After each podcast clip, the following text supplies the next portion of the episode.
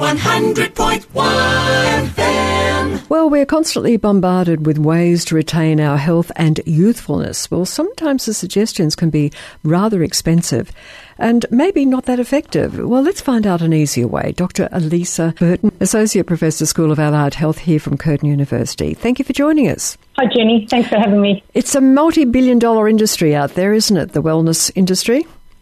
It really is, yeah. And it's a minefield of knowing what is correct and what isn't correct, in particular for older people. Uh, look, even for everybody, to be honest with you, you have to take this supplement, that supplement. And I remember years ago a doctor saying to me, just be careful, don't take, take anything that you don't need, your bodies don't need, because it's expensive urine.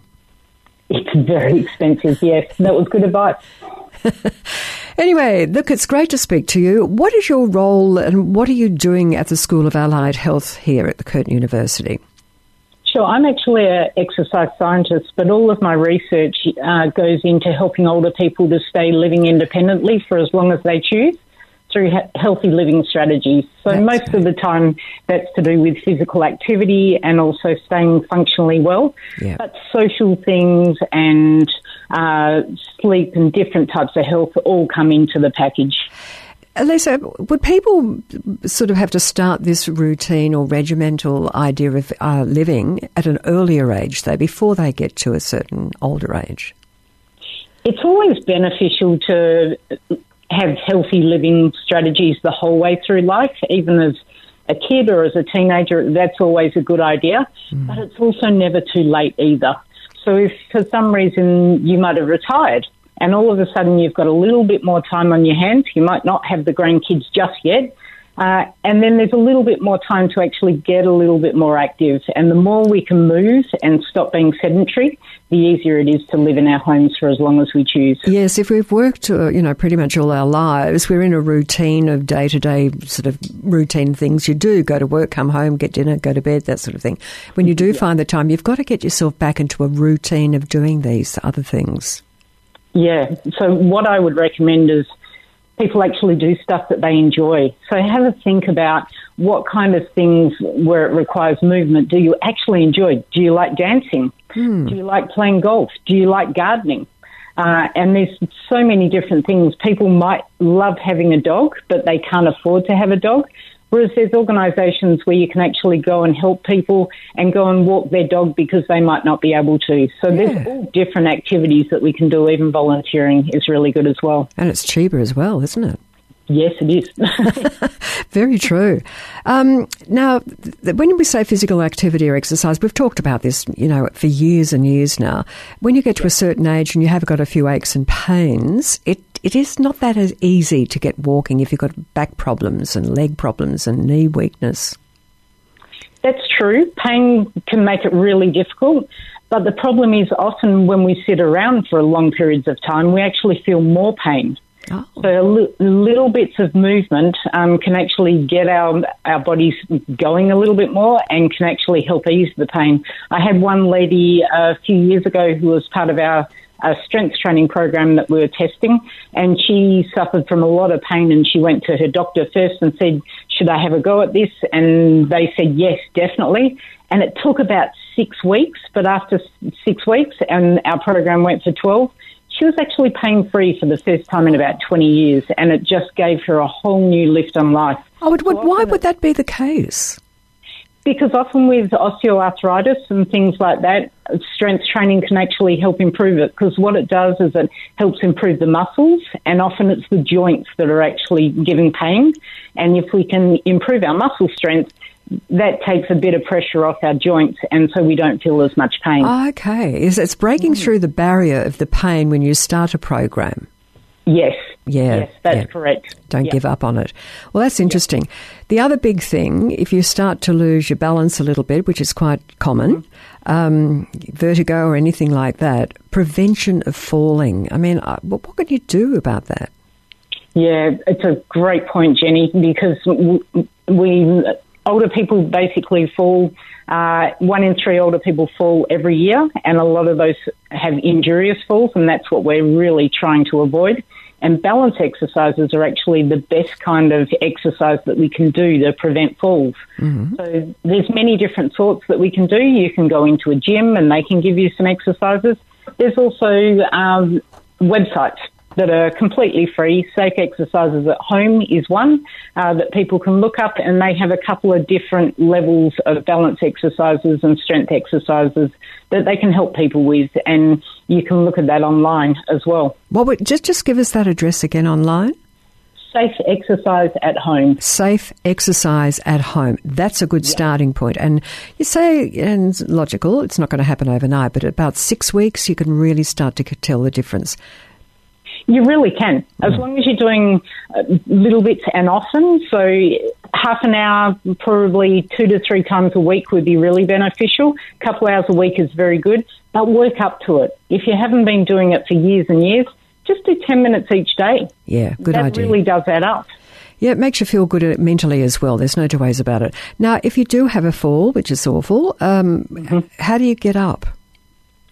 Good point. Yes, because many older people can't actually get up because they haven't tried it. So, what I would recommend that you do is if you do have a fall, just stop and have a, breath, a couple of breaths, and think, mm-hmm. does anything hurt? And if nothing hurts and you realize that you're not injured, then try and get onto your knees and your hands. So you're on like a all fours. Yep. And from there, you might be able to, if you're near a piece of furniture, then you can grab hold of the piece of furniture, get one leg to swing up and then the next leg and use your arms to get yourself up. If you're not near furniture, you might be able to crawl to a tree or something like that or a wall um, and then working one leg up and then the next. Oh, my goodness. This is awful. We have to be prepared for all of this. It's incredible. Well, it's very good advice.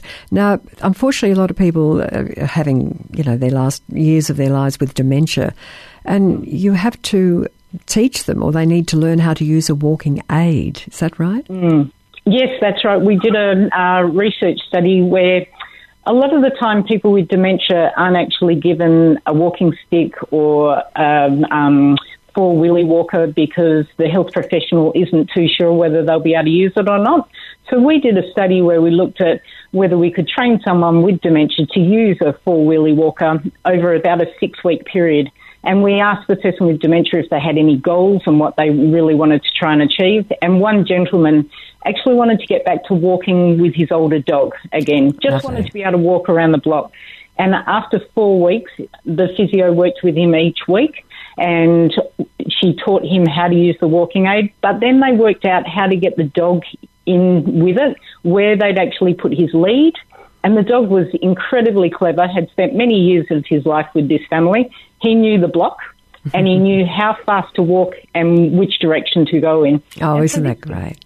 Yeah, it gave the gentleman a new lease on life. Yeah, His wife was able to get some stuff done, and he she knew that the dog would bring her husband back, which was fabulous. These are all very good suggestions. They really are. You haven't mentioned one supplement. No. and no, I guess true, Jenny. yeah, and just on that point, I mean, to start to eat healthily. Um, if you possibly have had a bit of a weakness or addiction to takeaways and stuff like that in your earlier life, how do you? What do you suggest people make sure they do include in their diet to keep their brain active and their body okay? Yeah, one of the best types of diets for um, healthy aging is actually the Mediterranean diet. So uh, lots of fish, um, the olive oils, things like avocados, stuff like that. Yeah. Um, lots and lots of fruit and veggies and nuts and beans and things like that. That's good. So, it's brain food, isn't it, really? Yeah, it really is. Yep. yep. Now, you mentioned here that ageism and words we could look at avoiding that just make mm. things worse. So that's a mental attitude, is it? Uh, it's much ageism is across society, and uh, a lot of the time we don't actually realise that we're doing it. A bit of an example was, unfortunately, we had a 70 year old lady who passed away this week. She was um, murdered, and the the uh, the media actually called her elderly. Oh, dear. She's, she's 70 years of age. She's a grandmother. She's mm. fully active. She's highly working in society. And to me, using the word elderly was completely and utterly unnecessary because this lady was not elderly. Um, yeah. And it happens time and time again. And I think we need to be aware of the fact that we are being ageist towards older people. Very good point. That is a very good point. Do you know what? In the press years ago, if somebody was 60 years of age, they were called mm. elderly. And, you know, yes. and people are healthier living longer now. And that's, totally. you're absolutely right. That has to be corrected. And I hope everyone takes note. This is fantastic. So, Elissa, um, they can't get this information from anywhere else, can they? Or they can go to the website to look at other things? Uh, yes, I actually have a website. Oh, it's good. called elissaburton.com. Um, I write a monthly healthy aging blog, and my next blog will be coming out on Friday. Uh, if older people are interested in my publications, they can get them there, but that's more for the academics, whereas my blog really is oh, to help older people to live independently for as long as they choose. Okay, Elissa, E L I S A, Burton.com, and that's next Friday, is it? Yes, the blog will come up next Friday. They can subscribe to it if they want, and then they will receive it in their inbox each oh, month. That is terrific. Keep up the good work. Thank you, Elissa. Thanks so much, Jenny. That's a pleasure.